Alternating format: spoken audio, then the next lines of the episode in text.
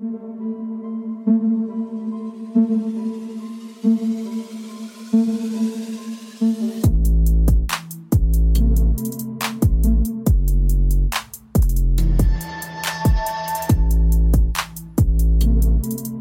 up, everyone?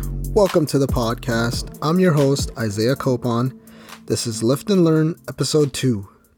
For this bonus episode, we'll just get straight into the fitness topics this time, and then next week we'll have a regular show that includes 5 or 10 minutes of things going on in my life or current events, along with 2 or 3 fitness topics that I'll talk about for the majority of the episode. That being said, let's get into the first topic. What's progressive overload and how do I do it? So, if you're trying to make progress in the gym and in health and fitness in general, then progressive overload is something you need to keep in mind. Why? Well, if you do the same thing over and over again, you'll eventually plateau because your body has no reason to grow and adapt to a new stimulus. Now, you won't be able to go up in weight every single session in the gym, and progress going forward is not linear and that's in any aspect of life. You will eventually have days where you'll feel weak due to poor sleep, or you ate something bad, or life could be stressful at that moment for you. Progressive overload is an increase of stress placed on your body during exercise training. And that means over time, and there's multiple ways to achieve this to continue to make progress when you think it's stalling. Progressive overload is important because you need to continue to get stronger and or faster or just better in general for your body to improve and become better overall. The most common way people do this if we're talking about building muscle is by adding weight on the bar. That's probably one of the easiest way to track that you're making progress because if you're adding more weight onto the bar over a few weeks or a few months, then you're likely, but not always, making progress in the right direction.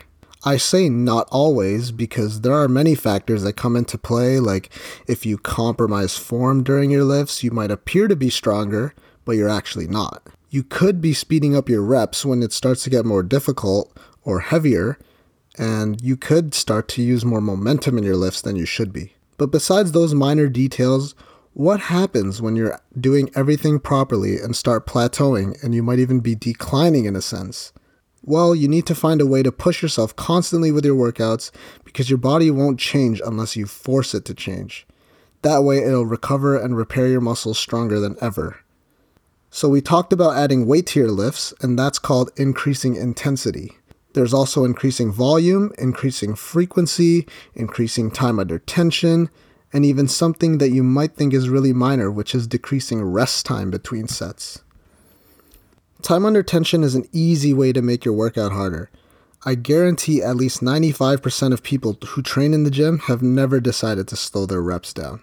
For example, on a squat, you squat down and you stand up again. Well, if we're breaking down the movement on the squat, when you're going down, that's called the eccentric part of the lift, which means your muscles are expanding or stretching. And when you're going up, that's called the concentric part of the lift, which is when your muscles are contracting.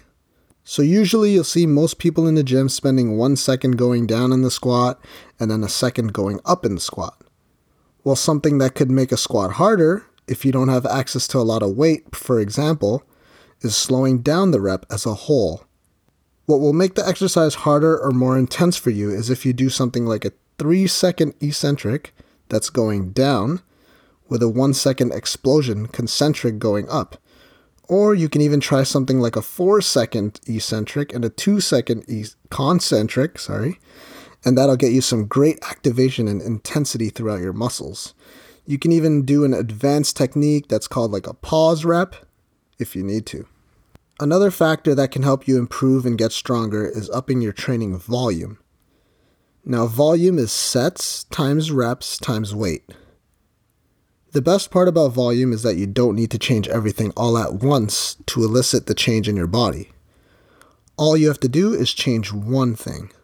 You can add an extra set in your workout routine, like we said earlier. You can add weight to your routine, or you can even just add one extra rep into your routine, and you'll likely be making progress in the right direction. When I first started lifting at Humber College, I mean, I started lifting pretty late. I was already 23 at the time, which is when I first started studying health and fitness. I remember watching videos of people benching, namely Mike Rashid, and I wanted to get a big bench press, and that's all I cared about at the time.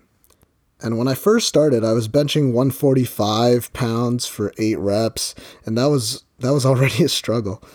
Now, I didn't really know about the term progressive overload at this time when I started training because I didn't really have any prior knowledge in this field at the time. But I knew that my goal was to get a stronger bench, so I'd write down and log my chest workouts. At the time, I only cared about bench, so the only logs I wrote down were for bench. Looking back now, I should have tracked everything, but at the time, I only wrote down my bench numbers. So I started at 145 for 8 reps, and I knew I wanted to get stronger there, so in my head, I just decided, well, I'll just add weight slowly on the bar. Every few weeks, a rep here and a rep there. Sometimes I'll add 5 pounds to the bar those small little increments didn't seem like that big of a deal when I looked at my training day to day, but eventually that added up, and over the next few months, I saw a big increase in my bench press. Even with my beginner programming and little knowledge, I was able to get my bench at the time to two plates during my first year of lifting in the college gym, and for the most part, I caught up with my lifting buddies. At the time, I didn't even have a gym membership, and I actually remember not being able to go to the gym over Christmas break because the college campus was closed. So, after about three weeks off, I lost some strength, but I gained it back pretty quickly by using these methods without even really knowing what I was doing because I was still studying it in class. Another factor that I'll talk about on this podcast, because we could really go on and on when it comes to this topic. But the last one I want to cover is training frequency. This is actually one that really makes a difference in most people, and it's really applicable for those who have been in the gym lifting for a while. I've had multiple people come up to me in the gym asking for some advice with their training, and when I ask them what their routine looks like, usually it's them hitting one or two body parts per day, or the typical push pull legs routine, which I actually like most of the time. But if you do start to see a stall in your strength or your progress, then maybe what you need to do is hit your body parts more than once or twice a week. And that's why lately I've been doing an upper lower split, which means I'll hit the upper body on Monday, lower body on Tuesday, upper body on Wednesday, etc. This means I'm actually able to bench press, row, squat, deadlift, OHP three times a week as opposed to once or twice. And that'll contribute to more progression for me. And it's been pretty good for me for two months straight now. I'm able to squat or bench three times a week now, and even if the load isn't constantly going up every week, at least I'm practicing that movement three times a week. And I'm forcing my body to improve with all my lifts because I'm practicing it a lot more than I would have. Over a year, that could be the difference of me practicing a movement 50 times or 150 times. Now, because I'm doing an upper lower split, I'm not pushing RPE, which is rate of perceived exhaustion, which I'll cover in another episode but I'm not pushing that RPE to the max since that's not really the focus right now. Last but not least, another factor when it comes to progressive overload, and that's time. Time could mean a few different things when it comes to resistance training. If you're usually resting two minutes between sets, then doing the same workout with only 30 seconds of rest, that'll mean that the workout itself should be harder than normal, and if you completed it, that could also be a way to progress. So basically, you can decrease rest times between sets, which leads to more volume over a shorter amount of time, requiring yourself to work harder than what you're used to. Now, doing more, yes, it's important, but it's not the end all be all. Programming needs to be set up properly so that you can improve over time. Do everything slowly, ramping up more sets and more reps over time. It won't progress every week sometimes, so you have to keep that in mind.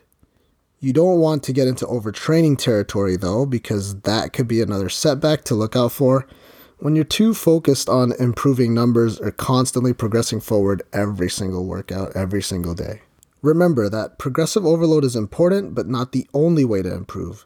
We all have days where we feel off, so if you miss certain numbers that you're not supposed to be hitting, it'll be fine. Progress is not linear, and that means you might not be progressing every single workout, and that's okay. What I like to do is reflect on my workouts at the end of every month to see what my workouts were at the beginning compared to the end. I log my workouts with an app called Gymbook because they have a pretty good app that works on the iPhone and it pairs really well with the Watch app. While you're in the gym, you can start the Watch app and log your lifts through the watch, and after you log a set, it automatically starts a timer so that you'll know when you need to start the next set. In the iPhone app, you can dive deeper into your workout logs. There's graphs you can look at, and I've been using it for a while now, so I can go back multiple years to see what I was doing in 2017 if I feel like.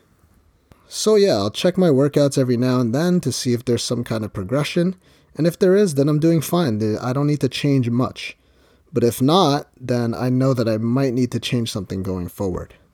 Don't get tied down to any numbers, whether that be in the gym, the scale, or certain calories, because it's impossible to stay on that straight and narrow road all the time.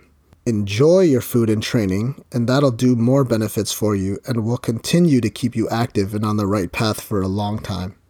Congratulate yourself for sticking to certain good habits there will be times in the gym where you can relax and just move through the motions in the gym, which is a form of practice. And there are going to be other times where you need to go hard and push yourself. Eventually, you will have to get to a point where you're progressing in some way to see some kind of progress, but you just have to remember to be patient. Next question What are SMART goals? Last thing I'll leave you with in this episode, if you're looking for somewhere to start your fitness journey, is right here.